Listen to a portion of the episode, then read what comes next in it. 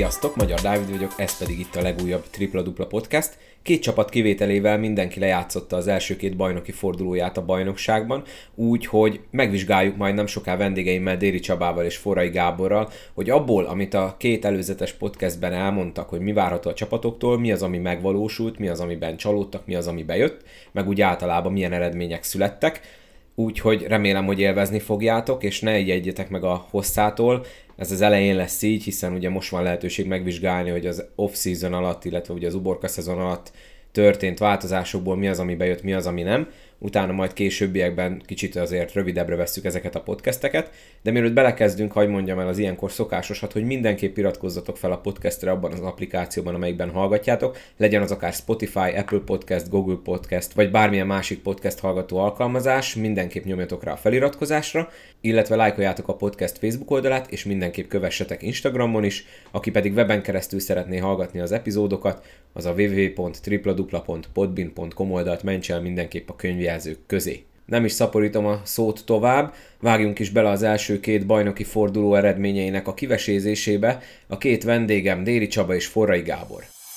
Itt van velem a vonal túlsó végén Déri Csaba, illetve Forrai Gábor, a két állandó szakértő. Na urak, először is sziasztok, remélem mindenki jól van. Mielőtt belekezdenénk az első két forduló értékelésébe, illetve megbeszélésébe, ugye hát Gábor szakkommentátori tudását is megcsillogtatta én már két alkalommal is. Gábor, először tőled kérdezem, hogy milyen volt ebben az új szerepkörben kipróbálni magad? Szervusztok, köszöntöm a hallgatókat. Hát a kérdésedre válaszolva, én azt gondolom, hogy, hogy nagyon érdekes volt, én nagyon élveztem, remélem a hallgatók is, a nézők is élvezték, de azért ez korán sem olyan könnyű szakma, mint ami ennek az ember ugye elsőre gondolná, hiszen ez élőbe megy ez az adás, és azonnal kell reagálni, azonnal kell mindenre kiterjedően figyelni. Úgyhogy nem egyszerű, de, de én, én azt gondolom, hogy megbírkoztam a feladattal, és nagyon élveztem. Csaba, egyetértesz Gáborral? Te ugye volt olyan meccs, amit ugyanúgy tévé előtt én néztél. szeretném megdicsérni.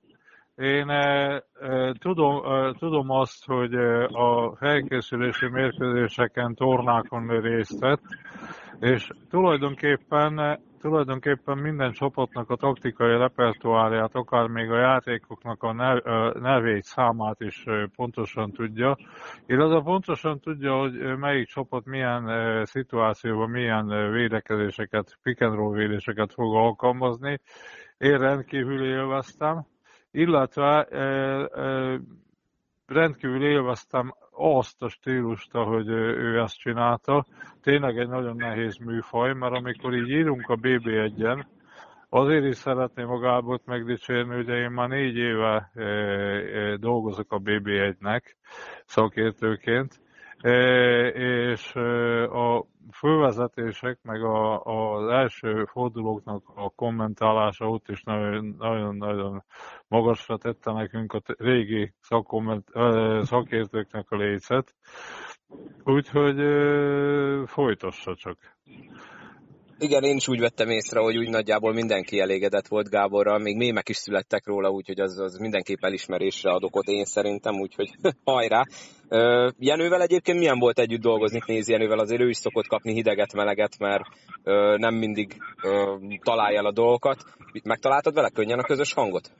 A, ugye Jenőt azért én ismerem régóta, és mint munkakapcsolatban soha nem voltam vele, de azt gondolom, hogy, hogy teljesen egy hullámhosszon voltunk ott a, a gyártásvezető, illetve ez a, aki az egészet vezeti, ilyen nem tudom pontosan, hogy hogy hívják, ő azt mondta, hogy tökéletes, mint hogyha több éve már együtt dolgoznánk, úgyhogy, úgyhogy a, a, a, a közvetlen szakma, ami, ami nem a kosárda, hanem maga a közvetítéseknek a struktúráját, meg az egész műszaki dolgait bonyolítja, ők is meg voltak elégedve, úgyhogy azt gondolom, hát nem gondolom, mert tudom, hogy nyilván lesz folytatása. Amíg van időm, addig, addig mindenképpen az összes mérkőzésre menni fogok velük.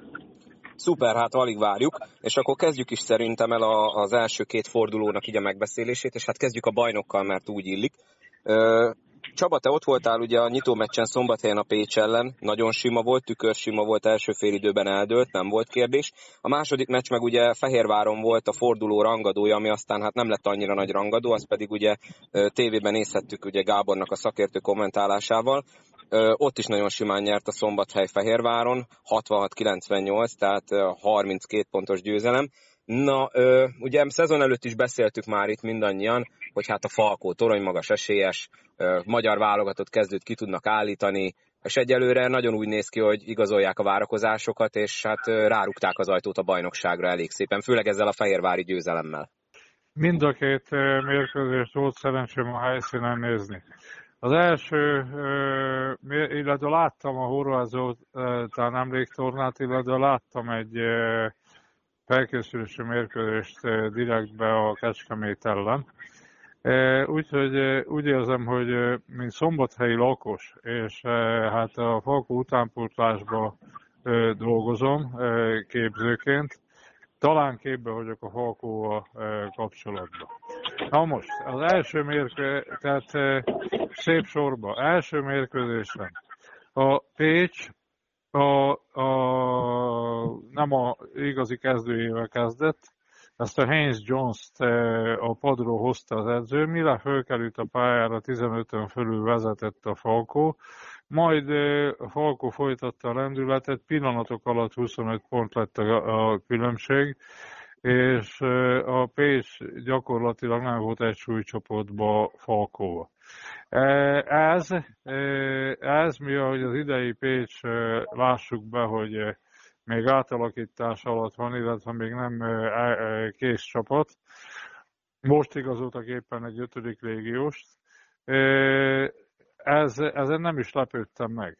De az Albakom számomra egy lényegesen jobb erőkből álló csapat, mint amilyen a, a, a, a mostani PVSK, és igaz, hogy hiányzott az irányítójuk, de hogy ilyen fölénye, és ilyen meggyőző fölénye, úgyhogy én, nekem az az érzésem, még ki se adtak magukból mindent, tudták megverni az albakompot, és olyan taktikai fölény, olyan technikai, taktikai és játéktudásbeli fölény volt mind a két mérkőzésen, ami imponáló.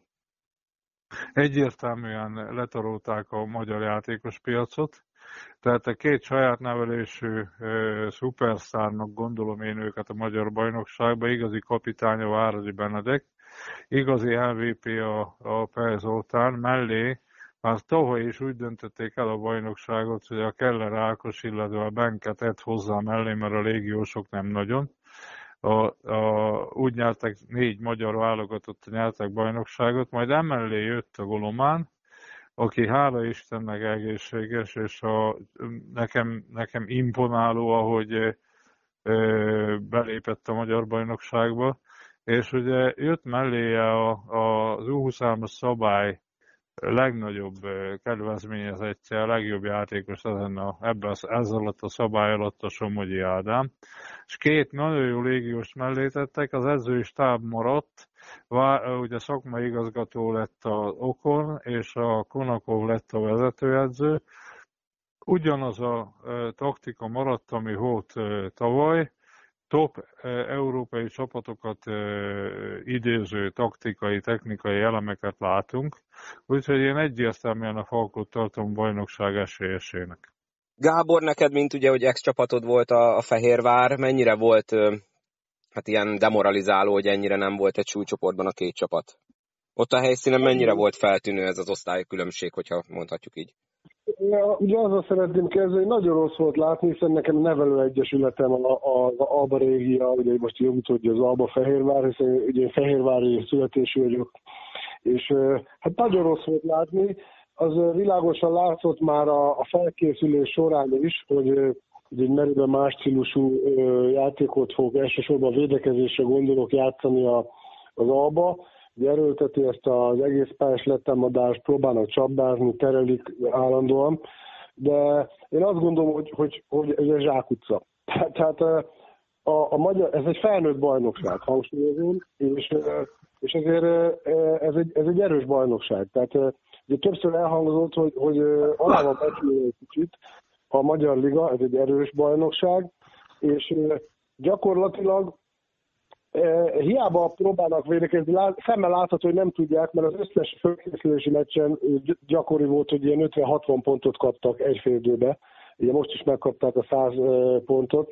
Vagy gyakorlatilag a két meccsen kaptak 110, 110 pontot a, a fehérváriak, és az első mérkőzés ugye Pakson volt, a, a, a, tehát a Paks azért nem egy egyszerűs csapat, ugye most azért lehetett látni, hogy amikor egy komolyan fölkészült, komoly védekező csapat oda megy, a szolnok, akkor ugye 65 pontot tudtak dobni.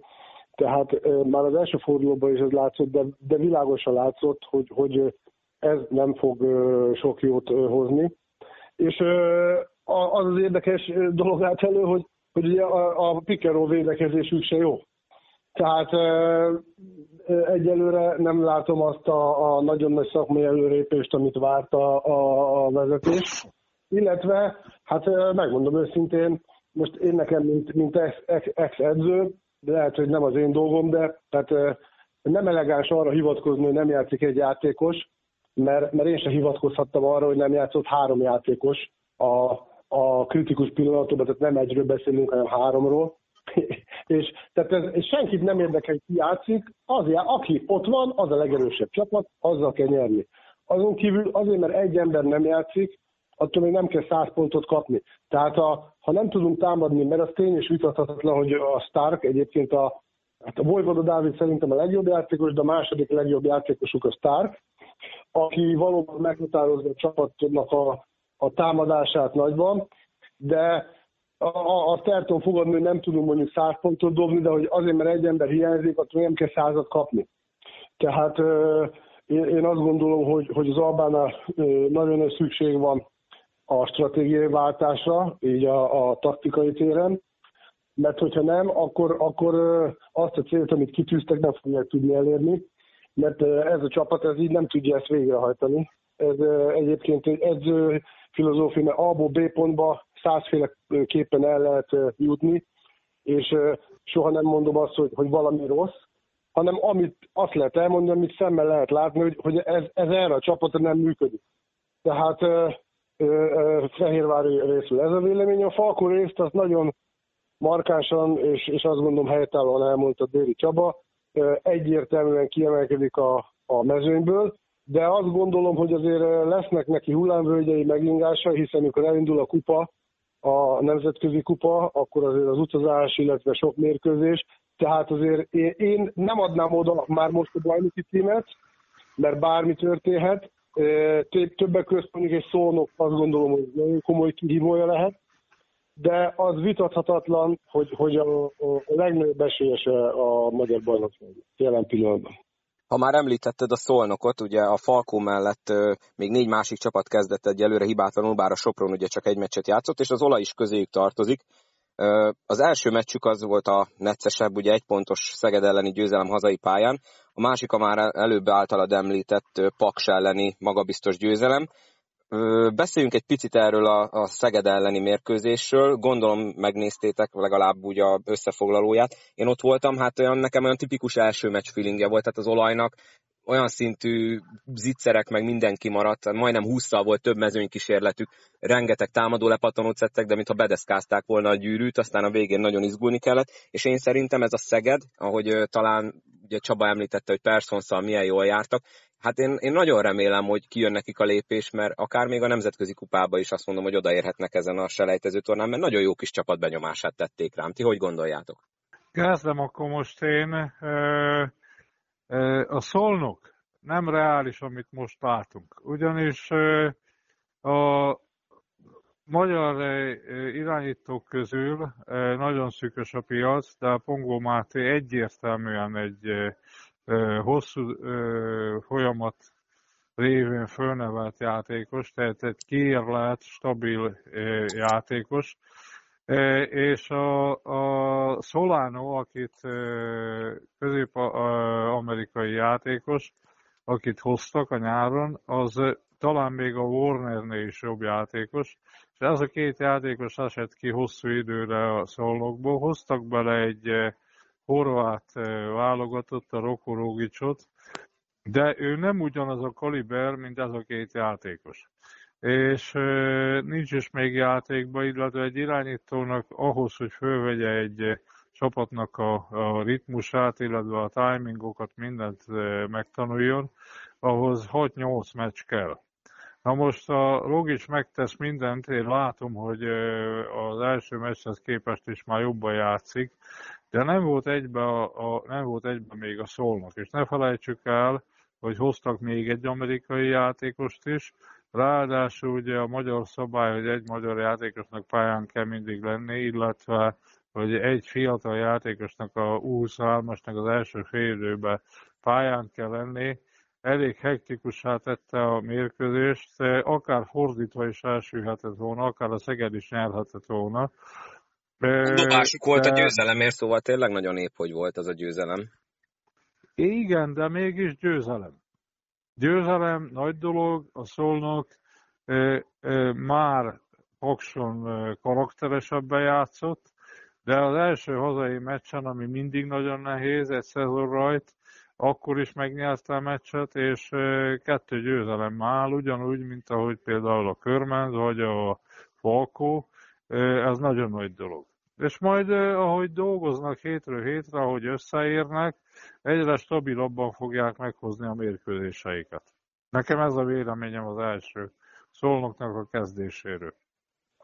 Én azt gondolom, hogy Rogic nagyon jól be tud illeszkedni, a, a Szolnok csapatából, ugye, sérülések miatt volt szükség, hogy, hogy őt hozzák, és tehát a, a Potosnik mester ezt a délszláv stílust preferálja, amit egyébként én magam is szeretek, és tehát ezekben a, a rendszerekben egy, egy ugyanezt a, a képzést megkapó játékos gyakorlatilag mint egy puzzle kiemel az egyik helyről, beteszed a másikba.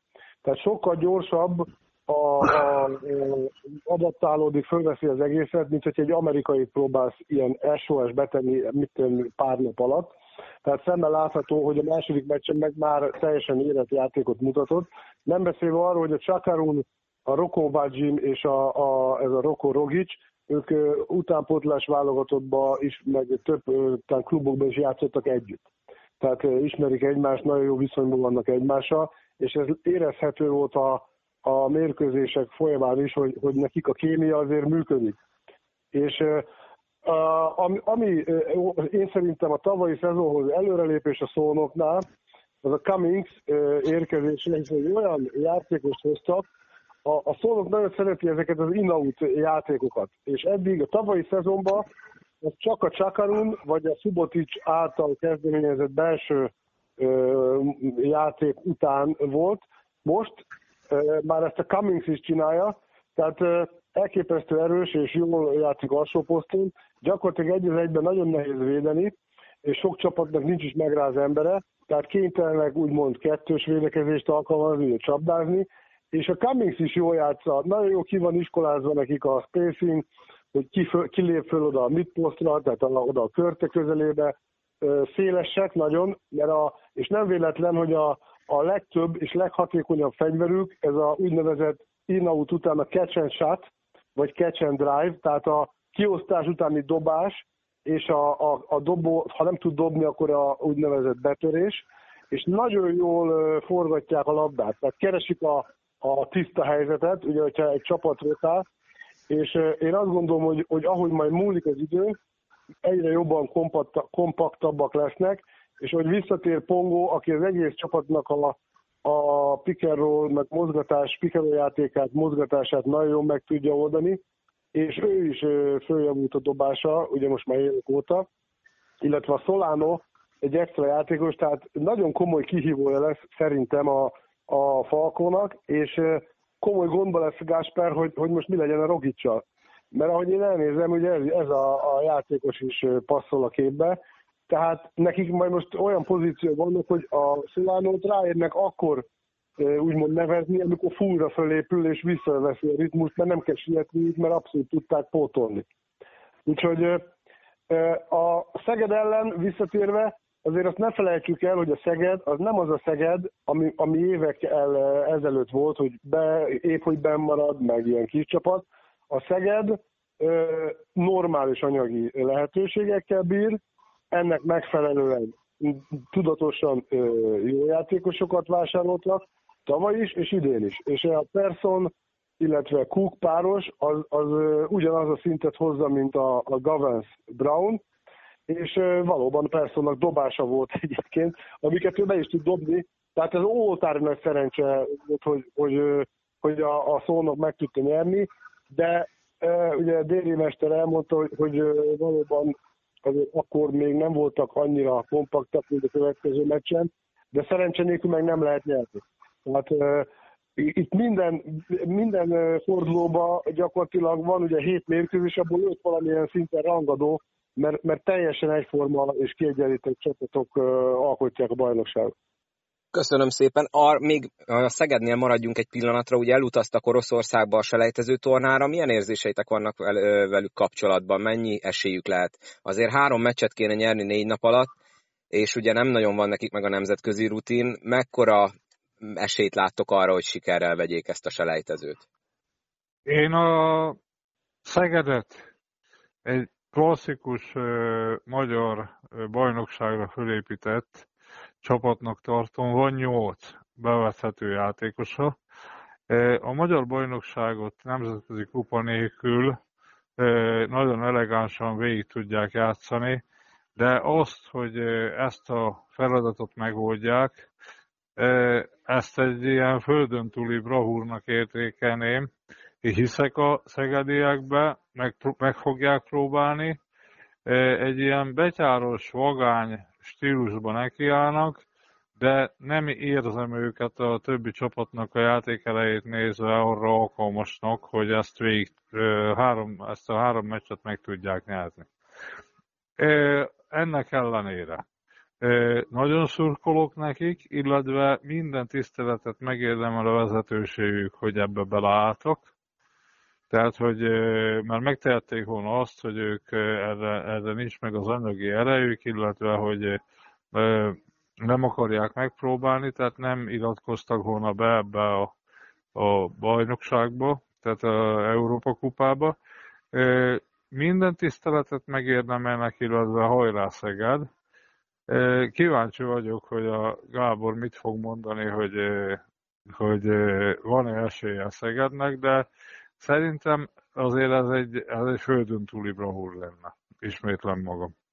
Egyetértek azzal, hogy, hogy egy nagy bravúr lenne. Szerintem az első mérkőzésen van sanszuk. Én szerintem az első csapatnál jobb a Szeged. A, a másik kettő csapatnál nem érzem jobbnak őket. Így van, egyetértek, abszolút. Az első Akkor már én is beleszólok, ugye elsőnek pont ma este játszanak a Skopjéval, és utána a Beirut lesz elvileg a következő ellenfél, aki ebből a körből tovább jut. Hogy, hogy a német csapat az, az, azért az más kávéház, bár, bár vannak csodák, tehát előfordulhat, hogyha ma nyernek, és ez egy olyan pszichikai, meg, meg minden plusz energiát ad, hogy, hogy esetleg lendületből legyőzi, de azért azt ö, látni kell, hogy egy német csapatnak a padja gyakorlatilag 12 fő, ugye még a Szegedé 8 plusz a fiatalok, akik nagyon ügyesek, de még azért nincsenek azon a szinten, hogy egy ilyen nemzetközi kupába számottevő perceket el tudjanak vinni. Az más kérdés, hogy, hogy mondjuk ilyen csoportmérkőzéseken, mikor egy-egy meccs van, akkor, akkor bátran bemerik őket tenni, mert, mert ugye nem biztos, ha az eredmény úgy alakul. De itt ugye az is kérdés, hogy melyik csapatnak milyen stratégiája van, hogy most ö, mennyire akarnak tovább jutni, tehát azért nem tudom például, hogy a, a többi csapatnál milyen a roster, de tényleg, hogy, hogy most nekik ez pupa hátukon, vagy, vagy, vagy a szponzor elvárja tőlük, hogy, hogy tovább jusson, tehát egy csomó összetevő lehet, mert valaki egyszerűen nem is akar a nemzetközibe menni, mert, mert ugye tisztában azzal, hogy nincs meg rá fedezet, vagy nincs meg rá játékos állam. Ugye ezt nem lehet tudni. Az biztos, hogy a Szeged az első meccset szerintem meg fogja nyerni, és azzal már ő történelmet írt, hiszen eleve történet írt, ugye egy bronzér megszerzett, nemzetközi beindul, ott azt az elsőt, azt, mert ugye mindig az elsőt azt föl is jegyzik, örökre, én szerintem azt megnyeri, és utána viszont teljes nyugodtan játszhat, tehát benne van esetleg az is, hogy tovább jut, de akkor se kell szégyenkezniük, meggyőződésem szerint, ha nem jut tovább. Úgyhogy ő, ő neki mindenképp győztese jön ki ebből az egészből, mert az egy óriási dolog, hogy tényleg, hogy, hogy elindultak egyáltalán a kupába. Egyébként ez egy, egyúttal nagy felelősség is, de, de mégis nem riadtak meg, nem dugták homokba a fejüket. Ugye ezt meg kell becsülni, hiszen magyar csapatok hosszú évekig, a 2000-es évek elején egyáltalán el sem indult senki. Tehát lasszóval kellett fogni, most komoly harc van a, nemzetközi kupa szereplésért, hogy kilépjenek, hiszen ha Szeged nem ment volna, akkor gondolom azonnal ugrott volna helyére más csapat is, tehát ez föltétlenül jó magyar kosárban. Igen, valószínűleg például a Deac az beugrott volna, mert ők, ha jól tudom, idén is kimondták, hogy a nemzetközi kupa szereplés, tehát első három hely valamelyike. És akkor ugorjunk is rá, mert ők is 2-0-val kezdték a bajnokságot. Bár ha megnézzük, hogy kik ellen, ugye nyertek az újonc Nyíregyháza ellen, 14 ponttal hazai pályán, aztán pedig nyertek Pécset, a Pécs két nagy zakóba szaladt bele itt rögtön az elején, ott 25 pontos győzelem a debreceniek részéről, Mennyire lehet ez alapján, a két meccs alapján azt mondani, hogy igen, ez a Debrecen mondjuk erősebb, mint a tavalyi, vagy azért meg kell várni, amíg valami nagyobb játékerőt képviselő csapattal találkoznak majd? Én a következőt gondolom. A Nyíregyháza ebben a mostani formájában láttam a Nyíregyházát a saját tornájukról ilyen livestreamen. Nem készült föl, illetve nincs még fölkészülve az alcsoportos, arra, hogy alcsoportban meccset nyerjen, még nincs igazán fölkészülve. Tehát az első meccsre nem volt fölkészülve még a Debrecen ellen. Én ö, tartom azt, hogy a, a, a, a amerikai játékosok az irányító, az ö, a, egy rendkívül jó játékos. Akár lehet a magyar bajnokságban akár lehet a legjobb irányító. Még a döntés, döntéseire kíváncsi leszek, hogy mennyi kosárlabda IQ visz bele a döntéseibe. Nagyon jó játékos, aztán nagyon jó játékos a kettes, hármas poszton alkalmazható Bryson, de azért az már egy eléggé magának játszó játékos. Aztán nem vagyok eh, meggyőződve arra, hogy a másik két légiós, hát a Piperas eh, a litván játékos szerintem nem eh, üti meg a magyar alcsoportban a légiós szintet. Az amerikaira kíváncsi vagyok. Érdekesség még, hogy a, a Nyíregyháza azzal a csapattal, akivel följutott az alcsoportba, abból éppen a Tóth Gergő tegnap tulajdonképpen föladta a a harcot, belátta, hogy ő már nincs alcsoportos szinten, és hoznak helyette ötödik légiós, tehát Nyíregyháza kerete szerintem nem végleges. Az első meccset Debrecen nagy biztonsággal megnyázta, de a Nyíregyháza nem vallott szégyent, amíg bízta erővel, energiával, addig jó játszott. A Debrecen egy izgalmas téma. Én kíváncsi vagyok, hogy Thames, Thames-et mennyire lehet. Én nagyon jól ismerem, még én, én scoutingoltam ki, hogy Magyarországra kerüljön. Ő ne felejtsük el, hogy MBA projekt volt, és Sevillába kezdte, a ACB-be kezdte a, a, a profi pályafutását. Én azt gondolom nem igazán született irányító, kettes, illetve tud játszani irányítót is. A lapornyikról is kíváncsi vagyok, hogy mennyire tud bontani. A Drenovácot ismerjük, a Zseretovicsot ismerjük, a Tóth Ádámot ismerjük. Nem vagyok, nem látom tisztán az edzőnek a karakterét. A Topicsot zseniális játékos volt, illetve én még annak idején meccseltem ellene e, edzőként Szegeden volt a lázismenet másodedző. Nem vagyok biztos a, a hozzáadott értékben még, tehát a Debrecennel én még várnék. Nem mernék olyat mondani róla, hogy, hogy biztos bajnok esélyes, mint amit a Farkóla kimerek mondani. A, aztán a Debrecennek a második meccse, meg a Nyíregyházának a második meccse az még érdekesebb. A Debrecen ugye elment Pécsre, ahol aztán egy rajtcél győzelmet aratott, minden amiben fölülmúlta a Pécset. De a Nyíregyháza pedig, eh, hát itt, itt eh, eh, kezébe volt a Nyíregyházának a győzelem, ami a Kecskemét ellen, a Kecskemét nagyon erős játékos anyagú csapat, óriási bravúr lett volna, és rossz döntéseket hoztak a végjátékba, illetve a Jaramaz részéről volt egy bravúros hármas, úgyhogy, úgyhogy egy kiki meccset játszottak, Most át fogják alakítani a csapatukat a Nyíregyháziak, és hoznak egy ötödik légiós, dolgoznak, scoutingolnak, dolgoznak, hogy ki legyen. Belátták, hogy ezzel a csapattal nem, nem tudnak tovább menni, kíváncsi leszek a folytatásra.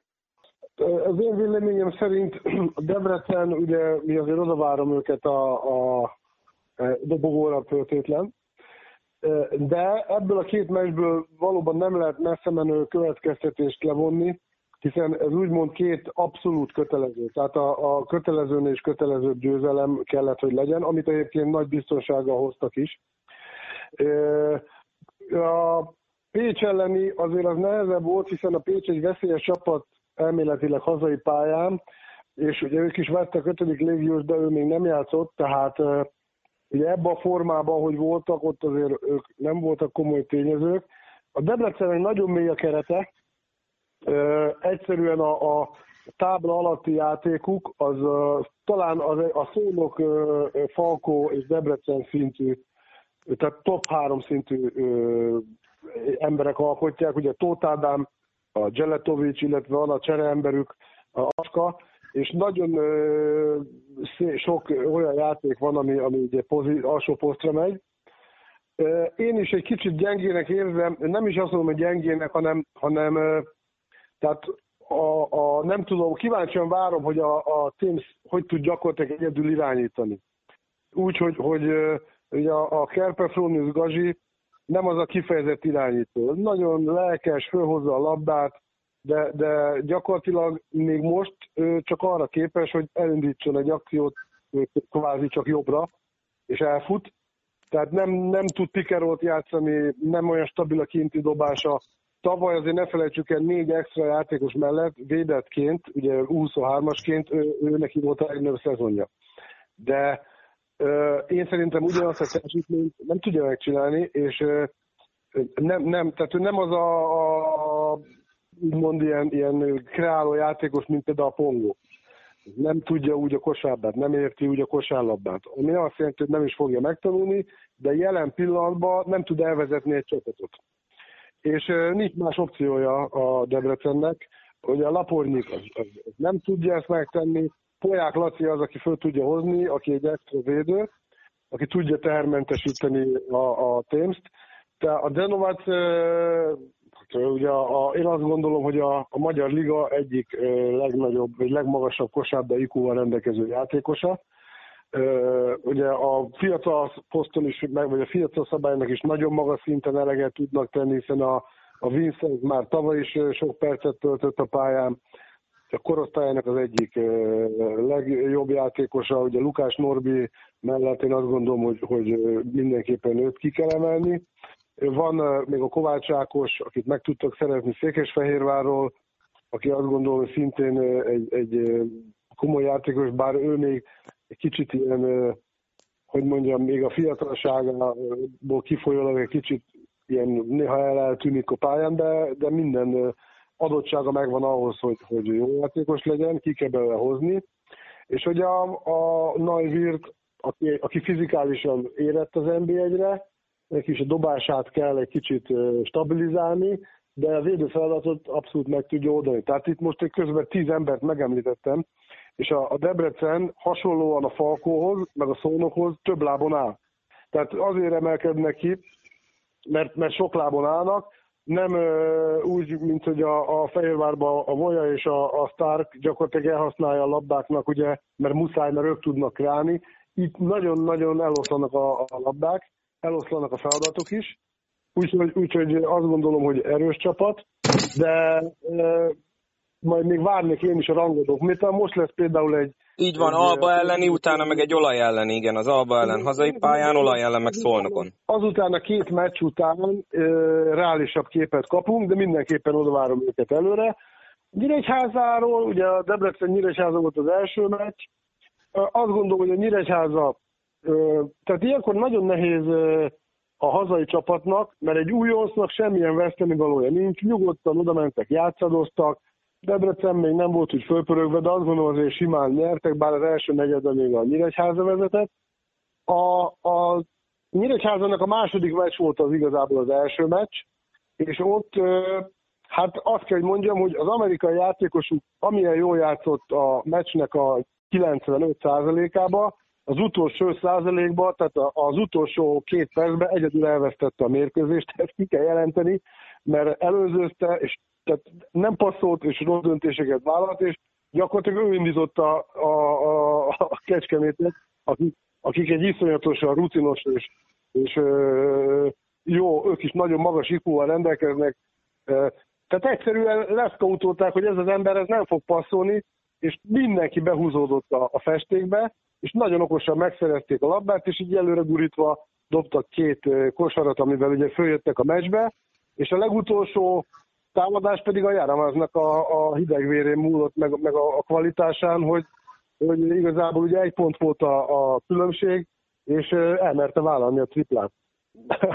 úgyhogy, úgyhogy azt gondolom, hogy, hogy a, a kecskemétet azért kell dicsérni, mert mínusz 10 pontból följött, és ilyenkor teljesen mindegy, hogy, hogy ki mit csinált. Nyilván azért csinálta ezt az amerikai, mert a Kecskemét kikényszerítette erre a, a rossz döntésre. Egyébként azzal egyet értettem volna, hogyha mondjuk a, a magyar fiatalok állnak ott mellette üresen, mert hogy nem bízik annyira, de egyébként a, az azon a meccsen játsz, nagyon jól játszó Bryce, a honfitársa át mind, mindkétszer tök üresen, és őnek is adta oda, ez ez előrevetíti azt, hogy, hogy tehát valószínű, hogy ezért játszik itt a Nyíregyházában, és nem valami komolyabb csapatba, mert a, a, ezeket a helyzeteket egyelőre nem tudja megoldani. Ha ezt ki tudja iskolázni a, a stáb, és ráveszik arra, hogy, hogy, hogy a, tehát ezeket a döntéseket, ezeket mi alapján hozza meg, akkor lehet belőle jó játékos, ha, ha nem, akkor, akkor marad ugyanezen a szinten, mert a fizikalitása viszont elképesztő. Ha olyan sebessége van, hogy, hogy az a Magyar Liga fölött áll, a, az emelkedése, a dobókészsége, ez mind, mind megvan neki ahhoz, hogy jó játékos legyen, de jó csapatokban mindenki ilyen, és a fej dönt, és az sajnos az én megítélésem szerint az, az vele született dolog, és amikor stressz van, meg, meg, meg téthelyzet, igazából akkor dől el, hogy ki milyen. Van, akit ez hidegvére önte, és, és ilyenkor rendre jó dönt, a, van, aki meg egyszerűen mindig ezt fogja csinálni. A, a Pécs elleni mérkőzése a Debrecennek pedig, hát azt kell, mondjam, hogy ugye Pécs, a, a, a Tótádám az elején gyönyörűen megjátszották, lerendezte a meccset. Az első negyedben eldőltek a mérkőzésnek a, a kérdései, és azért nem lehet utána most olyan nagy véleményt formálni, mert, mert mondom, hogy az első negyedben eldőltek a kérdések, a Pécs is úgymond, nem azt mondom, hogy feladta, de tehát látszódott, hogy, hogy semmi esélye nincs, és teljesen más ugye a játék képe, mint amikor mondjuk egy kiki meccsbe néz bele. Azt gondolom, hogy a Pécsnek majd most kezdődik a bajnokság, hiszen most be tudják építeni az ötödik légióst, elmennek ugye Nyíregyházára, hát ott, ott kell nyerni a Pécsnek, mert hogyha nem nyer a Pécs, akkor nagy bajba kerül. Ha meg a Nyíregyháza nem nyer, akkor majdnem azt mondom, hogy, hogy szinte az lesz a csoda, ha elkerülik a play-outot. Úgyhogy ez egy nagyon izgalmas meccs lesz, tehát az, el, a, az elején a beharangozóba ö, hangzottakhoz csatolnék, hogy minden fordulóban vannak óriási rangadók, még ha nem is az a klasszikus rangadó, mert mindig van olyan, ami, ami hasonló képességű csapatok, és óriási szerepe van egy-egy mérkőzésnek, hogy mi lesz a jövőben. Volt rangadó az első fordulóba is, illetve akkor ugye a negyedik csapat, aki 2-0-val kezdett, és hát ugye Csaba veled beszéltük a beharangozóba, hogy a körmend, ugye amilyen viszontagságos volt a felkészülés, a parketta gondok, meg a játékosok, és a, nem tudnak ott edzeni, ahol kéne. Na ehhez képest megnyertek két nagyon kemény mérkőzést, Nyertek először ugye a Zalaegerszeg elleni rangadón négy ponttal idegenben, aztán pedig nyertek egy másik olyan csarnokban, ahol nem biztos, hogy sokan fognak győztesen távozni, Oroszlányban szintén négy ponttal, bocsánatot, hat ponttal nyertek, nem akarom én tőlük elvenni ezt a két pontot. Na, tehát ilyen előzmények után az, hogy a körmend ezt a két rangadót be tudta húzni, ez ö, csodaszámba megy, vagy igazából nem volt ez olyan meglepő, mint ami ennek én gondolom így első blikre? Nekem Vas megyei emberként nagyon tetszik, hogy a Falko is kettő nagyon stabil győzelmet aratott, nagyon-nagyon stabilat, illetve, hogy a Körmend is 2 0 kezdte idegenbe a bajnokságot. Az, hogy a körment két héttel később kellett, hogy kezdjen, aztán nem állt rendelkezésre a saját csarnoka, aztán nem tudta megrendezni a Magyarorsi Szilárd tornát, illetve minden edzőmérkőzését idegenbe kellett, hogy játsza, és még ráadásul sérülés miatt centert kellett pótolni a, a, illetve a Mócsán az első forduló előtt, illetve a Mócsán a térd problémái miatt nem tudott részt venni a felkészülésbe. Így nagyon, nagyon magabiztosan, én azt mondom, magabiztosra merem mondani, meghozta az első két idegenbeli mérkőzést, ráadásul az elsőt ugye Zalaegerszegen úgy, hogy Zalaegerszeg a mérkőzés nagy részébe vezetett. Ez bravúr mindenképpen, de azt is ki kell mondani, hogy sem az Zalaegerszeg, sem az oroszlány nincs kész. Én nem is gondolom, hogy ezek a csapatok ebben formában fogják befejezni a bajnokságot. Szerintem mind a két helyen újra tervezés kell, Oroszlányba is, illetve az Olaegerszegen is, de egy biztos, hogy a, a Zalaegerszeg egy 1 áll, a Körment 2-0-val, az oroszlány pedig 0-2-vel. Na most ez, ez szimpla matematika, a játéktudást mutatja már azért. Tehát az oroszlány nyilván meg lesz a stabil védekezése, meg lesz a hátsó bunker védekezése, meg lesznek a, ugyanazok az elemek, amiket a Krasovec edzőtől láttunk már az utolsó két-három évben. Csizmicsen megmondom őszintén, nagyon jól ismerem, nagyon tisztelem, meg vagyok lepődve a légiós választásuk miatt, illetve a csapat összerakása miatt. Teljesen nem az történik Zalaegerszegen, mint amire én számítottam. Mind a két helyen újra tervezés lesz, illetve újraépítés lesz szerintem. Ezek a csapatok nem elégségesek ahhoz, hogy meg, elérjék azokat a célokat. Szóval gondoljuk meg az Alegerszeg is ugye öt légiósra, illetve ö, nagyobb költségvetése ugye a jó, egyértelműen a nyolcba akar jutni, illetve az oroszlán is.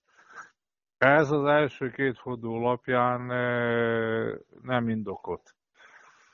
Tehát nem elégséges a mutatott teljesítmény, illetve a játékos állomány a célok eléréséhez. Én ezt gondolom. Gábor, akkor Kíváncsi szerintem a... vagyok, hogy Gábor mit mond el? Igen, igen. Maradjunk akkor inkább ennél a két csapatnál, mert a, a körmendet azt szerintem megbeszéltük, hogy jók voltak. Te is ennyire borulátó vagy az oroszlánnyal, meg az Alegerszeggel kapcsolatban? Én, mielőtt válaszolnék a kérdésre, azt el szeretném én is mondani, hogy, hogy a, a körmen nagyon pozitív ö, ö, meglepetés a számomra, és azt gondolom, hogy ahogy én a beharangozóban azt ö, leírtam, a körmendet soha nem szabad ö, ö, le, leírni, meg lebecsülni, mert mindig képesek a csodára, ugye, és, és ezt bizonyítják is, hogy, hogy gyakorlatilag ennyi nehézség és ennyi viszontagság után is egy nagyon jó rajtot vettek. De ez nem szabad, hogy elaltassa őket, azért erre felhívnám a figyelmet, mert, mert nem mind arany, ami fénylik, de jó úton vannak. A, hát az ETR-re, meg az oroszlányra kitérve, mindkét csapattól én előzetesen, őszintén mondom, többet vártam. Ugye a, az ETE, én azt gondolom, hogy, hogy az első mérkőzésen ott az Alegerszegen ugye helyszínen láttam, és azt gondolom, hogy hát megmondom őszintén, én, én, én nekem ez nagy csalódás volt. A Teo Csizmics egyáltalán, ahogy, ahogy összerakta ezt a csapatot, én szerintem nem, nem olyan mint ami egy, egy zetének a tradíciójához, vagy az anyagi lehetőségeihez passzolna. Tehát itt azért meg kell említeni, hogy a, a város, a, a, a klub, illetve a, a, a klubnak a menedzsmentje nagyon komoly ö, investációt és, és forrásokat biztosított a szakmai stábnak. Nevezetesen Puskás Artúrnak és Teo Csizmisnek, akik egyértelműen vállalták és felelősséget vállaltak a szakmai munkáért, hogy ezt a csapatot beviszik a, a play-offba, és ott bármi lehet. Ugye e, ehhez képest gyakorlatilag a, a, a csapatnak a, a, úgymond a gerince az, az nem biztos, hogy, hogy ezt meg tudja oldani. Hiszen az amerikai irányító az jó, a vízon, mint ahogy ezt bizonyította is, de nincs mellette más labdás ember. A Guyton az, az én meglátásom szerint lesétálja a mérkőzéseket. Ha, ha normálisan védi egy csapat, mint a Körmend rendesen védte, akkor egyszerűen olyan, mint a közlekedő edény, a könnyebb ellenállás fele megy, és nem azért, mert nem tudna, ő olyan képességekkel bír, hogy a Bundesligában meghatározó lenne. Egyszerűen én ezt azért merem bátran kijelenteni, mert ugye szó volt arról, hogy, hogy a, az Albába én megtartom, de, de az összes többi edzőjével beszéltem, és nem csak Magyarországon, hanem a Bundesliga, vagy a, a, a német bajnokságban, ahol előtte játszott, és egyértelműen mindenki azt mondta róla, hogy azért, ne, azért keres mit mondjuk 5000 dollárt, vagy 6000-et, vagy 8000-et, és nem mondjuk egy nullával többet, mert egyszerűen lusta. Tehát ezt ki kell mondani. Ez világos, és én nem a támadását néztem elsősorban, hanem a védekezését. Egyetlen egy zárás nem tör át, bujkál, megáll, tehát ilyen mutogat kezével, hogy hova váltsanak, és ő neki olyan szerepe kellene, hogy legyen itt, hogy ő vigye a csapatot. E, minimum két hátvéd kell olyan legyen, aki tudja vinni. Ő, ő tudná, de nem csinálja egyszerűen. Ő neki ez jó. A, a Heron ő egy nagyon jó csapatember, de, de ő nem tud kosárbezni. Ő, ő, viszont ha két hátvéd mellett van, akkor, akkor ő egy, egy főnyeremény, mert olyan, mint a gumilabda, föl fut, óriási energiát visz a támadásba, a védekezésbe is vált, stb., de, de viszonylag gyenge dobó, nem tud labdát vezetni rendesen, tehát úgy, úgy értem, hogy a nem uralja az egészet, nem fog passzolni, maga meg akarja oldani, úgyhogy, úgyhogy de, de nagyon hasznos játékos, tehát kell ilyen egy csapatba. A, a nagy center, akit megvettek, az én azt gondolom, hogy, hogy nagyon jól mutatkozott be, tehát ő, ő indokolt, viszont ő még egyelőre nincs olyan állapotban, hát kettő percet bír normálisan, meg még egyet.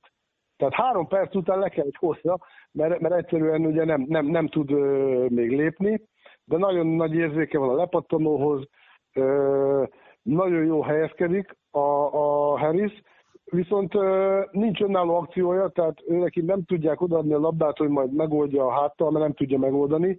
Amit tud, azt nagyon magas szinten csinálja, bebizonyította ugye a, a, az első meccsen, bár ott a Körmendnek kellett az, hogy a Krivácsovics Márkó volt vele mindig párbát. A Krivácsovics Márkó, ugye ő nem ötös, hanem igazából hármas vagy négyes, kényszerből játszik ötöst. Most, hogy megjött a, a körmendbe az új center, aki egy óriási erősítés nekik, én megjegyzem, hogy lehet, hogy jobb, mint a Gordon, tehát, tehát ők jól jártak vele. Visszatérve az etére, ugye ott dominált, de dominált ugyanúgy meghozta a számait a, a Kaposvár ellen is. Ugye, és a negyedik a, a, a Barrett, ő, ő vele, ő, tehát ő egy, egy nagyon hasznos, nagyon jó játékos, de oda el kell, hogy jusson a labda. És ugye itt jön az, hogyha a Wilson véletlenül hát le kell cserélni, mert nem lehet föntartani végig, egyszerűen nem jut el hozzá időbe a labda, nincs tiszta üres dobása, vagy ilyen kontrabetörése, abban a pillanatban már ugye ő kiesik, mert ő nem fog tudni magának helyzetet csinálni. A magyar játékosok közül ugye a tehát bizonyos szerkezetekben a Révész Ádám nagyon jól tud játszani, ugye ilyen magas négyes, de ő neki nincs még egyelőre stabil dobása. Tehát ott a, ugye a körmenden ő volt a, a végén fönn a pályán, ugye ott a, tehát a, a Teo Csizmics is néha egy kicsit úgy, úgy olyan érdekes cseréket eszközölt, de azt kell mondjam, hogy, hogy nyilván ő ismeri a, a, a csapatát, ő tudja, hogy hogyan tud nyerni. Tehát a Kaposvár ellen nagyon jó választás volt, hogy a Révész és a, a, az amerikai volt a négyes, Horti meg a, a Harris az ötös. A, viszont most a fiatal Bonifer játszott ugye kevesebbet, tehát én azt gondolom, hogy ott van ez a, a Heron-Bonifer párhuzamot, hogyha hozom, akkor ha jövőt nézem, akkor inkább egy magyar fiatalt játszhatnék, aki semmivel sem rosszabb, sőt azt gondolom szerintem jobb játékos a Bonifer Bendegúz, ezt én kimerem jelenteni, mint az amerikai légiós. Ezen, ezen azt gondolom nem is tudunk vitatkozni.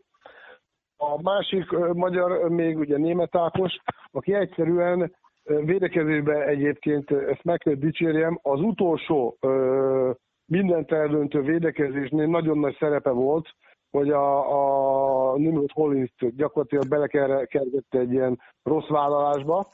Tehát ő neki a védő oldalon nagyon jó a, a, a tudása, okos, stb. Viszont ez egy kézilabda, hogy védekezünk, aztán majd egy másik ember megtámad.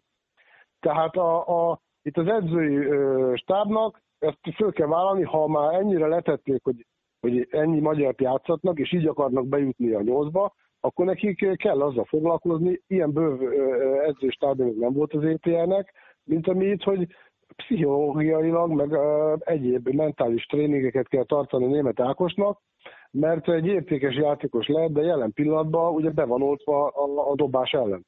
És így nem lehet kosárdázni.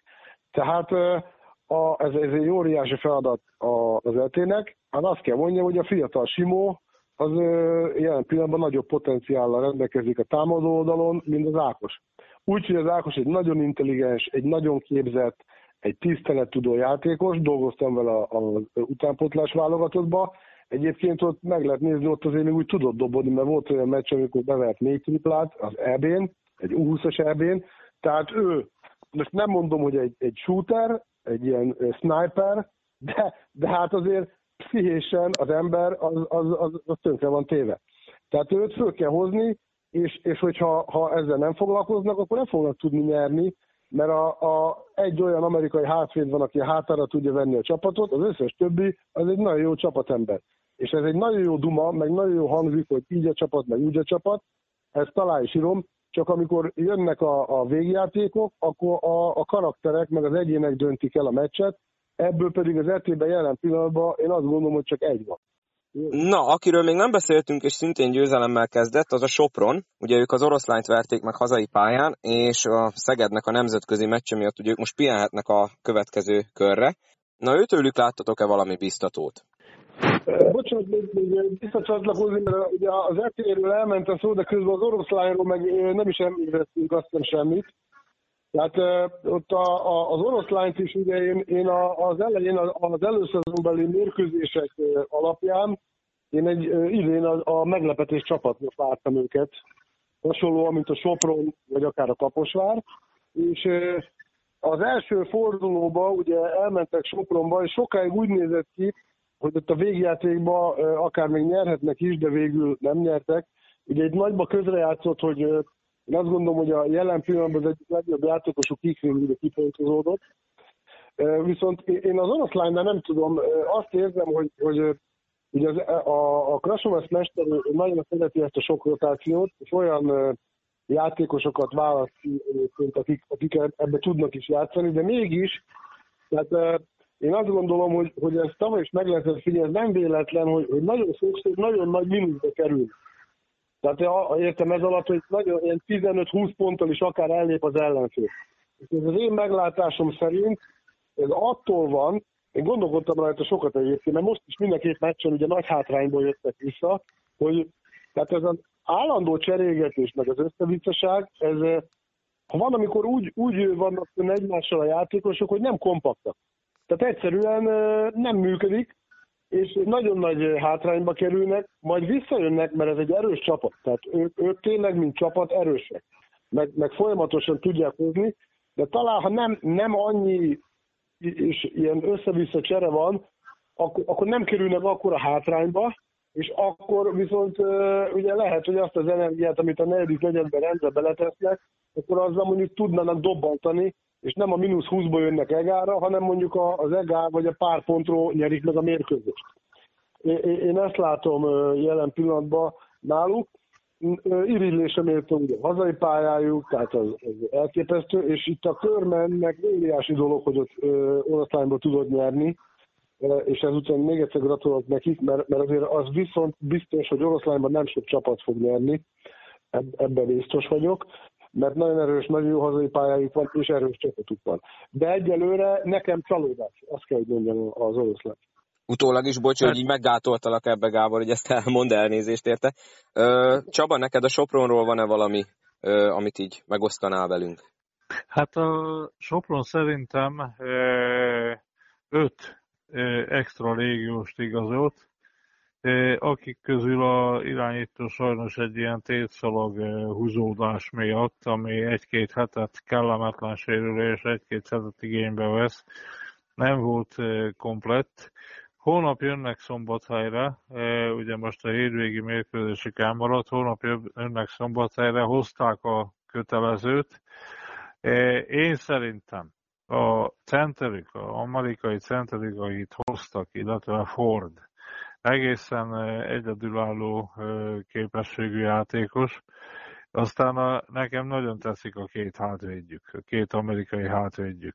Na most itt érdekes lesz, mert az idén van 5-6 e, fiatal magyar játékosok, akik az 23-as szabály alatt tudnak játszatni. Aztán ugye a Takács, a Halász, aztán a Supola és a Juhos, akit most éppen szünetetetik sérülés miatt a szerződését. Tehát egy ilyen edzői paradicsomot látok, tehát senkinek nincs ennyi játékosa és ilyen bő játékos állománya, illetve ne felejtsük el, hogy Sopronban egy igazi vérmes közönség van, és ha a csapat jó játszik, a közönség melléjük fog állni. Viszont kellemetlen a közönség, amikor a csapat kikap, nem jó játszik, mert akár a csapat ellen is tudnak fordulni, egy rendkívül izgalmas e, csapat a, a Sopron. Hónap én itt megnézem őket a helyszínen, megnézem a ifjúkat is, nagyon jó utánpótlás nevelés zajlik most Sopronba, U16, U18, U20-ba, minden szinten ott vannak az országos döntőkbe, és még egyszer mondom, öt, a, ugye a két amerikai hardware, a Borisov és a két amerikai center talán én nem akarok nagy szavakat használni, talán a legjobb légiós állományuk nekik van. Gratulálok a vezetőségnek, mert eh, megbiztosították rá a feltételeket, illetve ki tudtak várni eh, addig a pillanatig, amíg, eh, amíg leszálltak az árak. Érdekes egyébként, hogy a, például az Elegeszegre visszatérve az Elegeszegi városvezetés nagyon nagy pénzt biztosított, illetve nagyon jó feltételeket biztosított a, a stábnak, de egyértelműen én azt gondolom, hogy az Alegerszegi légiós állomány az mellényúlás. Tehát mind az öt. Talán a négyes pozíciós játékos tartom arra, hogy a magyar bajnokságból ki tudjon emelkedni. A Sopronnak meg talán azt gondolom, hogy mind az öt légiós a bingo. Tehát mind az öt légiósát eltalálta. Úgyhogy izgalmas csapat alakul Sopronba. Azt kell, hogy mondjam, hogy egyetértek ezzel, hiszen ráadásul a, ugye az öt légiósból kettő az, abszolút nem ismeretlen, tehát ugye Borisov meg a Ford, akik már Magyarországon bizonyítottak, tehát a átlagon felül légiósok, a két hátvédet azt ugye már a, a bajnokság előtti beharangozóban is én talán a két legjobb hátvédnek is tartottam, és hát a Montgomery is nagyon jó játékos, nagyon jó illik ebbe a Ladislav Dunisnak a, a filozófiájába. Ugye sajnos a, a Collins megsérült, de hogy hallani nem kell műteni, tehát belátható időn belül ismét a csapat rendelkezésére áll. És én itt szeretném azt elmondani, amit ugye több helyen elmondtam, meg most az előbb a, a Déri Csaba is, hogy a Sopron nagyon bő a keretek. Tehát hosszú távon, ki hol végez, nagyban megfolyásolja azt a vitathatatlan tényt, hogy milyen hosszú egy keret. Tehát most itt kiesett az amerikai irányító, abszolút tudják pótolni, és magas szinten tudják pótolni. Úgyhogy én a Sopron továbbra is meglepetés csapatnak, és, a föl, felsőházra esélyesnek tartom, azért ellentétben ugye az előbb említett csapattal, mert őnekik a légiósai abszolút képesek arra, hogy eldöntsenek egy-egy mérkőzést.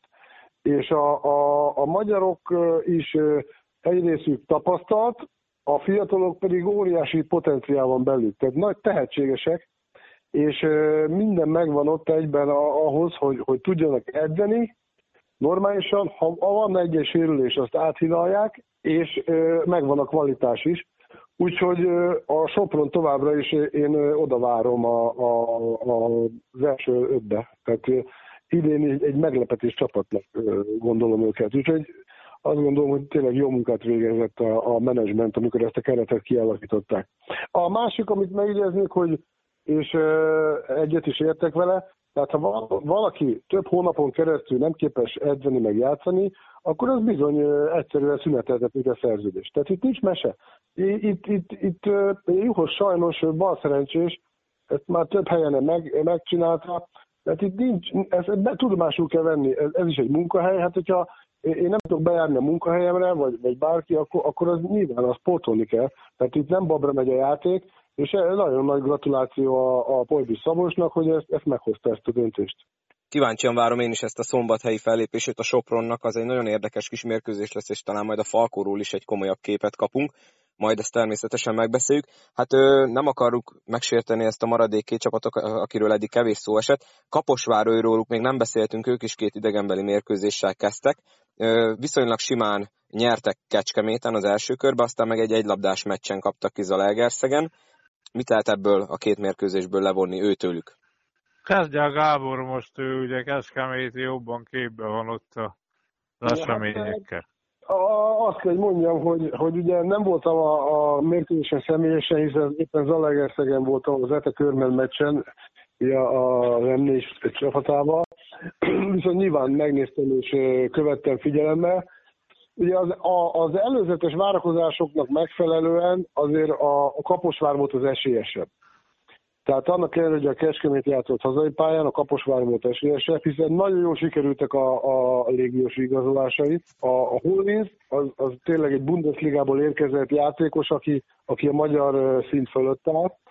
A TJ Price-t ismerjük, akinek nagyon jó ö, előszezonja volt, ellenben a szezonja eddig nem úgy indult, mint ahogy az előszezonja a, a, az annak. Tehát ez egy érdekes, nem tudom, hogy esetleg sérülése van, vagy, vagy valami, mert Ugye, tehát azt, mond, azt kell mondjam, hogy mind meccsen, de különösen az Allegerszegi meccsen kifejezetten gyengén játszott. A Ford egy, egy nagyon hasznos, nagyon jó játékos, és hát a Martin pedig egy olyan típusú ilyen ötös, aki, aki elképesztően kellemetlen, mert nagyon ügyes a labdával, mozgékony, van neki egy stabil középtávú dobása, és szemből is tudja a gyűrűt nagyon agilisen támadni, meg háttal is. Tehát ez a négy légiós és melléjük ugye kiegészülve Csorvási Milán Heinlein, Boris Kránszki, én azt gondolom, hogy ez három olyan magyar játékos, aki bármelyik csapat elfogadna, és ugye a fiatalok, a fiatal szabálynak is megfelelnek a Plézer Gábor Puska pár személyében, ugye a Plézer az első számú játékosuk a fiatal szabályra, és akkor még ott van a Bogdán Benedek is, aki, aki már ugyan nem fiatal, de azért tavaly is voltak olyan meccsei, amikor bizony perdöntő kosarat tudott szerezni, tehát a Kaposvár kerete is hosszú, mély. A, ugye Kecskemét megtartotta a, a magját, ugye ez a Vitman, Jaramaz, Dramicsanyin, Karahodzsin tengely, Karahodzsics tengely, pótolták a Cleveland Thomas-t, illetve a Márkot Gyarasimovicsot, viszont azért a, a, a Márkot nagyon nehéz pótolni. Ugye helyére érkezett a Milutinovics, illetve a, a a Thomas helyére a szintén amerikai polgár, és ugye ez hat játékos. Tehát itt a fiataloknak nagyon komoly szerepet szán a szakmai stáb, és mindjárt ők is ugye balszerecsével kezdték, az egyik játékosuk, ugye Fazekas Máté megsérült. Itt szeretném egyébként fölhívni a figyelmet arra, a, a mi edzőnek, a, a, hogy a, a Váradi Kornél nem mondta egy szóval se, hogy, hogy kiesett a csapatukból a, az egyik kulcsjátékos, tehát nem hivatkozik arra, hogy, hogy, hogy azért esetleg kikaptak. Tehát ő, ő azzal a kerettel dolgozik, ami a rendelkezésére áll, és a, az első mérkőzésen egy kicsit elizgulták, a Kaposvár tulajdonképpen az első negyedben a KT vezetett, de utána azt kell, hogy mondjam, hogy a Kaposvár írhatta a játékot, és mondom ezt annak, hogy nem játszott jól a Kaposvár sem. Tehát a Kaposvárnak is volt 16 eladott labdája az rengeteg. A Kecskemétnek ugye ennél is több volt 17. Tehát ott, ott azt kell, hogy mondjam, hogy, hogy a, a sajnos, vagy nem sajnos, nyilván ugye kecskeméti lakos vagyok, tehát én azért, most ezt őszintén kijelentettem, hogy nyilván a kecskemétnek drukkoltam, de hát szomorú voltam, hogy nem nyertünk, de azt kell, hogy mondjam, hogy megérdemelt a, a Kaposvár. Viszont a, a, ugye hát ez a hazai pályán nem, nem jó veresége kezdeni. Ez kicsit meg is fogta, én azt gondolom a Kecskemétet, hogy ez Nyíregyházán látszott, de, de azért a, a sportolói karaktert, meg a hozzáállást ugye le lehet szűrni abból, hogy, hogy azért gyakorlatilag egy vert helyzetből fölálltak és megnyerték a meccset. Igaz, hogy kellett hozzá szerencsét, de ugye csak annak van szerencséje, aki nagyon komolyan tesz is érte. És, ez a, és nekem ez meggyőződésem, hogy, hogy ez, ez többet ért itt pszichésen, mint, mint egy sima győzelem, mert így most ugye hazai pályán fogadják azt az etét, akin szintén ott van a, a nyakának és. Tehát ugye megint visszatérek oda, hogy ez is egy rangadó lesz a, a, a Kecskemét zete, mert, mert bármelyik csapat veszít, nagyon nehéz helyzetbe hozza magát. Mert, mert szinte most minden mérkőzés élet-halál kérdése. Ugye mert mindenkinek megvannak a céljai, és az etének ugye az a célja, hogy bejusson nyolcba, Kecskemétnek is majd későbbiekben az lesz, elsősorban ők a, ugye, hogy a tízbe jussanak be, és majd utána esetleg fölfele. Ezekhez, ugye mivel egy, egy kaposvár azért jó csapat, de nem top csapat, tehát ott már van egy vereség, az etét mindenképpen meg kell verni, azt gondolom egyébként, hogy, hogy van is rá esélyük, hogy megverjék az ETL-t, úgyhogy föl kell kötni ezt a bizonyos fehérneműt. Azért gondolom azt, hogy meg tudják nyerni, mert nagyon szervezett a, a kecskemét, és mivel az ET-ben nincsenek olyan virtuózok, tehát ők is inkább a csapatjátékra dominálnak, a, meg lehet védeni őket. És ö, szervezettséggel, meg, meg tudatossággal le tudják limitálni a Zete támadójátékát, és azért hazai pályán a, a Kecskemét el fogja kapni a fonalat, mert az sem lesz mindig úgy, hogy Wittmann Krisztián ugye eddig az első két mérkőzésen nem talált be. Nyilván ennek megvan az oka, hiszen a lábujjá a sérülése van, és ő így játszik, de ez, ez ugye mindegy, hát ezzel nem lehet mit kezdeni. Ha ő nem játszana, akkor, akkor még nagyobb bajban lenne a csapat, úgyhogy ezúton is egy, egy bizonyítja azt, hogy micsoda sportember, lehet, hogy más ember akár kórházba is feküdne vele, de ő, ő vállalja a játékot. Hát egyébként, ha jól tudom, másnak is vannak ilyen apró problémái, de Kecskemétre sosem volt jellemző, hogy panaszkodnak, aki van, azzal teszik a dolgunkat, és mindig megpróbálnak nyerni. Ez gondolom most is így lesz, a közönség biztos, hogy melléjük fog állni, jót tett ez a győzelem a nézőknek is, kicsit hitüket visszakapják, úgyhogy, úgyhogy itt, itt erről van szó.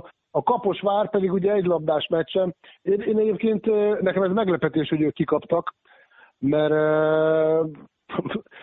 hogyha ha az első meccsek alapján kellett volna úgymond véleményt mondani, hogy kinyer, akkor én egyértelműen a Kaposvára tettem volna, Viszont az is látszott, hogy azért az ET-nél ott a, az első mérkőzés után volt egy kis felmosás, hogy ott volt egy-két ilyen kisebb fajta közjáték is, és tehát egy kicsit paprikásabb hangulatban jöttek ki.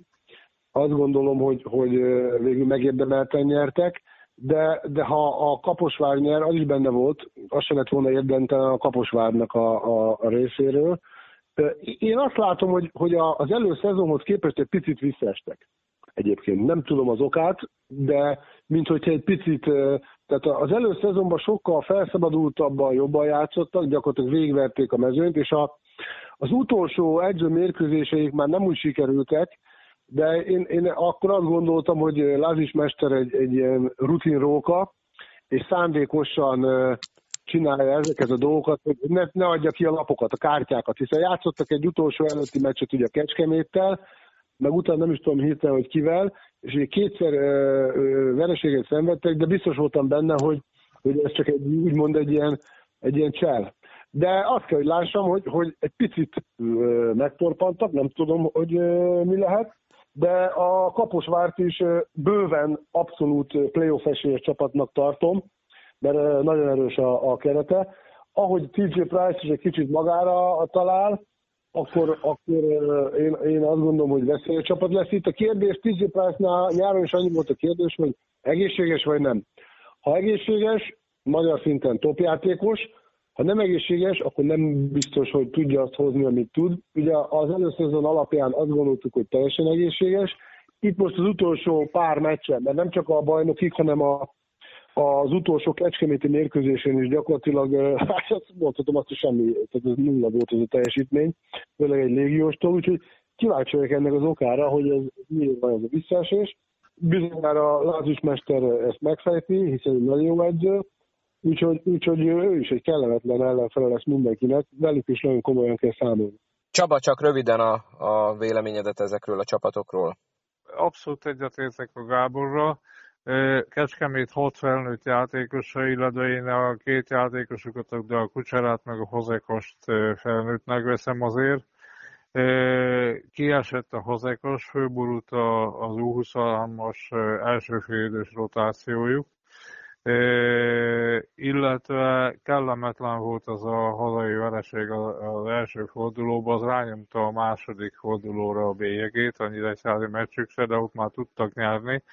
Én a Kecskemétet szépen lassan, de stabilan építkező csapatnak érzem. Ők előbb-utóbb hozzák majd a, a úgymond a papírformát. Kaposvártól én is, én is azt vártam, hogy Eger Zalaegerszegen is nyerjenek. Én, én ott érzékeltem, tehát a TG Price-ot én ismerem jól. Tehát az én scoutingom alapján hoztuk Körmendre, csodálatos szezon csinált, de egy olyan 105 kg körüli, 194 centis játékos, akinek utána elment Hongkongba, majd volt egy szolnoki fél szezonja, aztán Romániába se igazán teljesített. Én például megmondom őszintén, hogy 50%-on voltam vele. Volt olyan klub, aki kért tőlem véleményt, azt mondtam nekik, hogy nagyon-nagyon nem merném javasolni. A kaposváriak leigazolták, nagyon nagy nagyon-nagyon erős, nagyon-nagyon nagy testű játékosról van szó, akit nagyon nehéz frissen tartani.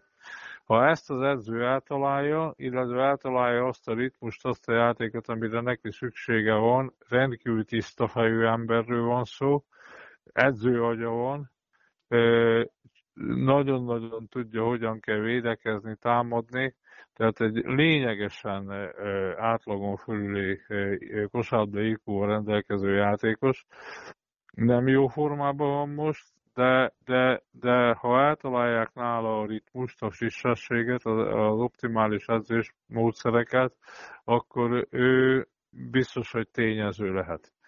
A kapozsárnak jó anyaga van, én, én a kapozsától azt várom, hogy nyolcba jusson. Tehát ezzel befektetéssel, ezzel csapattal, lehetőségekkel minden esély megvan. Itt egyértelműen a, a csapat játékosainak a szinkronizálásán van szó, illetve az edző jó zárott értékről, és ott a Lázisnál egyértelműen érzem, hogy az megvan. Van még egy csapat, akiről érintőlegesen már beszéltünk, és akkor nagyon röviden beszéljünk róluk is. Ugye Gábor, te annó a beharangozóban mondtad, hogy talán a, a Paks ugye az egyik olyan csapat, akitől visszaesést vársz. Hát két hazai vereséggel kezdtek. Ebből ugye a Szolnokit beszéltük, hogy az nagyon sima volt, és az olaj az magabiztosabb játékot nyújtott, mint az első körben. Viszont ugye volt már szintén, érintettük az Alba kapcsán, hogy hosszabbításban maradtak alul a Fehérvárral szemben. Na belőlük mit lehetett leszűrni, mert ugye ott is edzőváltás történt már ugye tavaly az év végén, ö, eléggé új a csapat, mit láttatok tőlük, és akkor inkább beszéljünk ott az első meccsről, mert ugye az olajjal kapcsolatot beszéltük már, hogy magabiztosak voltak Pakson. Igazság szerint a Paks ö, kellemesebb a csalódás, mint amire számítottam, hiszen ö, a támadó játékukat az első mérkőzésen ö, ugye azt gondoltuk, hogy, hogy nagyon jó. De aztán a második meccsen azért rájöttünk, hogy ha van védekezés, akkor mégse annyira jó. Tehát a, a, az Alba ellen gyakorlatilag mondhatjuk azt, hogy bal szerencsések voltak, ezt el kell ismerni, mert a, a rendes játékidő végén és a, a, a, ugye a hosszabbítás végén is gyakorlatilag labdájuk volt, és kifele pördült a, a labda, nem tudták behúzni. Úgyhogy mindenképpen megérdemelték volna a győzelmet, de egy ilyen meccsen nincs ilyen, mert a kosárlabdában nincsen döntetlen, itt valamelyik csapat nyert. Én azt látom, hogy a, a mint hogy egy kicsit olyan fáradtak, vagy fásítok lennének a játékosok. Én ez csak a két mérkőzés alapján, az föltétlen látszik, hogy hátvéd poszton bomba erősek. A Brown, a, a Bruze, illetve a Gyukánovics, Kovács Ákos, ez négy tapasztalt jó játékos ebből a, a Gyukánovics, illetve a, a Brown, vagy a, a szinte nem is biztos, hogy megőszítően az amerikai játékos, Sam Brown, igen, az, a magyar ligában talán az egyik legjobb, vagy de az biztos, hogy a legjobbak között van, és lesz.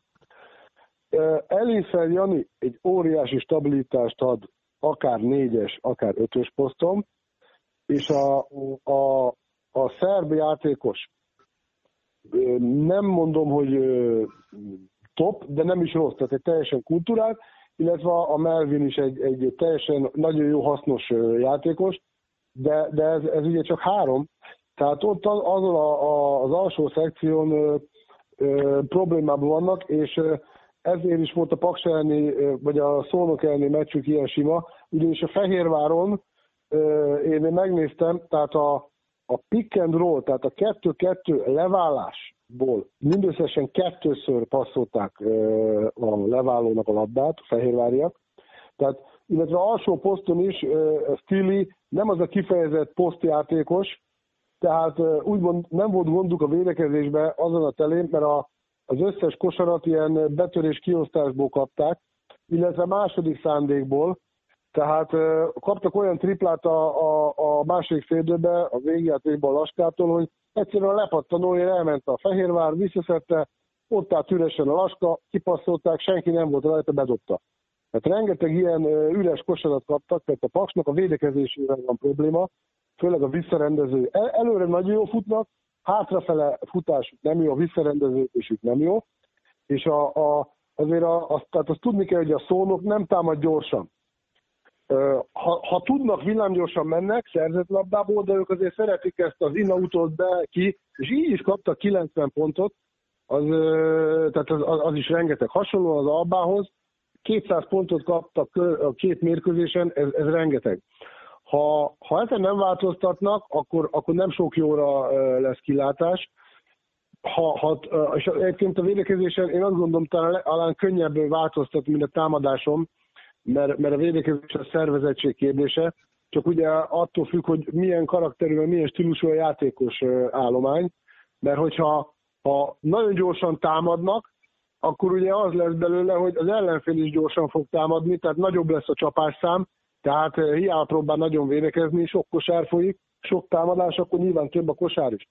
Tehát a, a, én nem temetném a paksot, megjegyzem, ez főleg azért, mert ugye megvették ezt az ötödik légióst, és ahogy mondtam, így már nagyon komoly a mezősorú, tehát abszolút föl tudják venni a, a versenyt a nagyobb csapatokkal is. A hátsó szekcióban pedig a szervezettség kérdése, ott akár azt az úgynevezett mozgékonyságukat a saját maguk javára is tudják fordítani adott esetben. Hát itt ugye Kovács Ákosnak kell kicsit följavulni. Én szerintem őnála látszik talán a legjobb, hogy, hogy ugye tehát a, a az edzőnek a stílusa, ő szereti ezeket a hosszú edzéseket, két és fél órás edzéseket, a, amihez már az idősebb játékosok nehezebben tudnak adaptálódni, talán nem tudnak annyira felfrissülni a mérkőzések között, és azért ne felejtsük el azt a óriási hátrány nekik, hogy, hogy minden délután hogy nem tudnak a hazai pályán edzeni, tehát el kell buszozni Szexárra, nem sok 30 kilométer, de minden egy órával előbb van. Előbb kell fölkelni, előbb kell oda menni, elbuszozni, bemenni, tehát visszafele ugyanez. Tehát azért ez óriási hátrány nekik, mégse a megszokott hazai pályán vannak, ahogy az, az más csapatoknak. Tehát ebből kifolyólag szerintem egy kicsit hátrányban vannak, de most, hogy meglépték ezt az ötödik régióst, én nekem a meggyőződésem, hogy azért nekik illik harcba lenni a, a középházért, ott pedig bármi lehet mert nem annyira rossz, sőt, egyáltalán nem rossz a játékos állományuk. Ha amíg négy légiósa voltak, addig azt kell mondjam, hogy gyenge volt a játékos állományuk, de így ez olyan minőséget ugrott, hogy így már megvannak bőven. Csaba, kiegészíted valamivel a Paks részéről Gábor mondandóját? Én annyit, hogy ez egy érdekes ö, ö, csapatépítés, ugyanis tavasszal Arról volt szó, hogy fiatal játékosokra, illetve a magyar játékosra alapozza három légiósra fognak menni, és megegyeztek, tárgyaltak edzőkkel, meg is egyeztek, majd az edző visszamondta, hogy három légiósra nem tudnak csapatot csinálni. Nem tudom az igazi történetet, mert ezek ugye már utólag legendák, aztán ugye igazolták a Teo Hojcot, illetve a négy légiósra, aztán most már öt légiósra mennek, illetve tehát egy ilyen csalomári állapotot érzek, a, a, nem tudom másnak mondani a paksal kapcsolatban, tehát borzasztó véleményes részemről a fiatal játékosaik, akiknek ugye az első fél idei játékban pályán kell lenni a képességei. Aztán, aztán nagyon stabilnak érzem én azért az Eidingsfeldet, a, a Kovácsot, ők mindig hozzá tudnak tenni. Ott a kis Raulla nem látok tisztán, mert úgy tűnik, hogy az edzővel nem egy smúron pendülnek.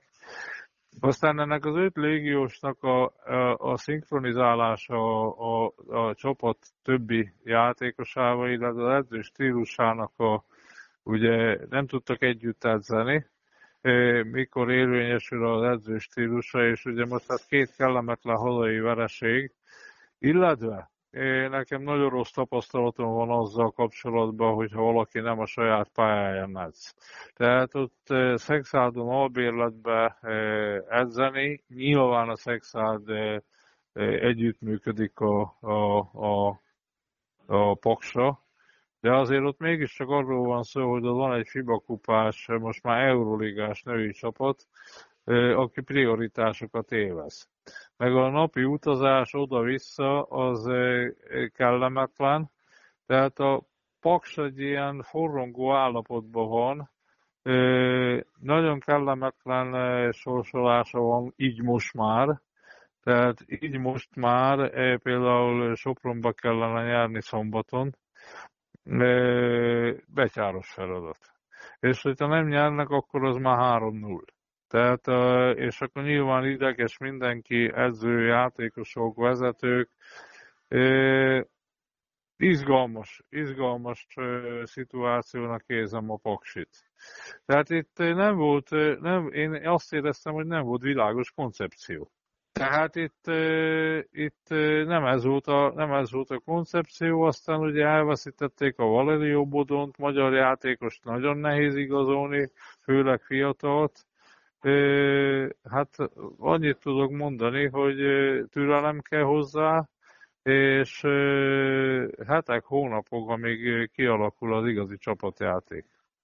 Nagyon későn álltak össze, aztán volt ott egy játékos, akit elveszítettek, egy nagyon jó játékos, aki, aki máshova ment itt szeptember közepén, és a legutolsó pillanatban jött a Gyukánovics, akit én nemzetközi szintű szinten is jó játékosnak tartom, de hát valószínűleg nincs fizikális, és olyan állapotban nincs meg a, a game shape-je, oda még idő kell. Tehát itt rengeteg a bizonytalansági tényező, de türelemmel ez összeállhat akár egy középházas csapattá is. Stabil középházas csapattá is. Na hát én szerintem mindenkit kiveséztünk, azért így az első két forduló után ez ez így kicsit hosszúra nyúl, de hát ugye meg kellett beszélni, hogy mi az, amit vártunk, illetve ti vártatok, és mi az, amit kaptunk, kaptatok az első két kör után. Köszönöm szépen a segítségeteket. Mielőtt elköszönünk, előttünk álló mérkőzések. Most nem sorolom fel az összeset, de lesz ugye most egy hétközi meccs Szombathely Sopron. Lesz aztán nekünk hétvégén egy Deaca Albarangadó, és hát a tavalyi döntő visszavágója egy Szombathely Szolnok, amit a tévé közvetít. Gábor, gondolom akkor megint te leszel a szakkommentátor ezen a nagy szuperrangadón. Igen, igen, igen, menni fogok. Na mit várunk csak így röviden, mondjuk vesézzük ki akkor ezt a, a szombathely szolnoki olajmérkőzést. Így ugye, hogy az olajban nem tudom, hogy a Pongó játszani fog-e már, nem biztos, hogy fog szombathelyen játszani. Uh, nyilván ugye a visszavágási vágy fűti az olajt, a Falkó ugye hazai pályán mindig úgy lép pályára, ahogy kell. Mit várunk ettől a mérkőzéstől? Én azt gondolom, hogy a hazai pálya miatt a Falkó az esélyesebb, és én Falkot győzelmet várok. Én is uh, láttam a élőben a Falkót, aztán az edzéseket is, uh, nagyon erős a Falkó, uh, szerintem nagy biztonsággal meg fogja hozni. Nagyon, nagyon hiányzik a Solano Pongó ö, szoftver a, a, a szolnokból egyértelműen érvényesíteni fogja a tudását a Falkó. Akkor úgy kérdezem, mert akkor én leszek egy kicsit így, aki pozitívan beszél az olajról, hogy mi lenne a meglepőbb, hogyha megint egy nagy arányú győzelem lenne a Falkónak, mint volt az első két meccsén, vagy hogyha szorosan tartaná az olaj így a körülmények tudatában a mérkőzés? Melyik lenne meglepőbb számotokra? Én nekem meggyőződésem, hogy nem lesz nagy arányú, tehát egy, egy szoros mérkőzés lesz. Szerintem ilyen 10 ponton belüli eredménye, de a Falkó be fogja húzni. Tehát azért azt le kell szögezni, hogy most a, a a Falkó jó formában, de azért nem volt igazából olyan nagy erőfeszítésre kényszerítve. Tehát azért szögezzük le, hogy a Falkó nem tud minden meccset 30 ponttal megnyerni, tehát ezt ne várjuk el, meg, meg tehát azért azt látni kell, hogy, hogy ez kosárlabda, ez, ez, ez egy játék, ez egy sport, itt, itt, itt bármi előfordulhat, és a szónok képes arra, hogy meglepetést okozzon, és a Falkónak is lesznek vereségei, én azt gondolom, de, de ezen a meccsen most jelen pillanatban nem lesz ilyen, én, legalábbis, én, én például azon lepődnék meg, ha, ha nagyon sima mérkőzésen nyerne a Falkó. Szerintem egy szoros meccsen, ami, ami akár lehet végjátékos is, de, de azért talán annál biztosabban a végén úgy mondom, hogy be fogja húzni a Falkó. Csaba, az, hogy a Szombathely most közben játszik még egy meccset, és így ugye a papíron az olajnak van több ideje rákészülni a meccsre, ez előny vagy hátrány lesz a Falkónak, hogy jobban meccsből érkezik erre az összecsapásra? Előny, ugyanis egy hazai Sopron meccset, Sopron meccs, Falkó megszokta az utóbbi években, hogy heti két meccset játszik. A játékosok ebben a szituációban már jobb, jobban szeretnek játszani. Én azt gondolom, hogy én azt gondolom, hogy egy 10 ponton fölüli stabil Falko győzelem lesz. A Falko nagyon-nagyon jó formában van, ennek nagyon jó formának a megőrzéséhez tökéletes lesz a Sopron elleni hazai mérkőzés, és szerintem fölfrissülve fogja, föl tudnak frissülni szombatra, és fölfrissülve lendületbe várják a, a, a szolnokot én egy stabil rajcé győzelmet várok. Szolnok nyilván nem fogja olcsón adni a bőrét, de én egy olyan 10-15 pont körüli falkó győzelmet várok. Szerintem ez most papírforma. Tisztelvel szolnokot, de nem, nem érzem azt a, a, az első két mérkőzés alapján a szolnokba azt, hogy itt meglepetést tudna csinálni, mert számomra meglepetés lenne a szolnoki győzelem. Hát akkor én a poén kedvéért betipelek egy sima hátradőlős két pontos szolnoki győzelmet, aztán jövő héten majd megbeszéljük, hogy mit láttunk. Gábor, Csaba, nagyon szépen köszönöm a segítségeteket. Remélem, hogy ti is élveztétek, illetve hogy a hallgatók is képbe kerültek így az első két mérkőzés alapjára, hogy mit várhatunk ettől a szezontól, és akkor folytatjuk jövő héten, illetve majd azután így a fordulók után, úgyhogy még egyszer köszönöm szépen a segítségeteket, és további szép napot kívánok nektek. Köszönjük. Köszönjük. Köszönöm szépen Csabának és Gábornak ezt a méreható elemzést, nektek pedig köszönöm szépen, hogy meghallgattátok ezt az epizódot is. Tegyetek így a továbbiakban is, tartsátok meg ezt a jó szokásotokat. Ehhez az kell, hogy abban az applikációban, amelyekben hallgatjátok a podcastet, nyomjatok rá a feliratkozás gombra, így mindig értesültök majd az újonnan érkező epizódokról. Értesülhettek még, hogyha lájkoljátok a podcast Facebook oldalát, illetve követtek Instagramon, aki pedig weben keresztül hallgatja, az a www.podbin.com oldalt mindenképp mentse el a könyvjelzők közé. Találkozunk legközelebb, vigyázzatok magatokra és mindenkinek jó szurkolást, sziasztok!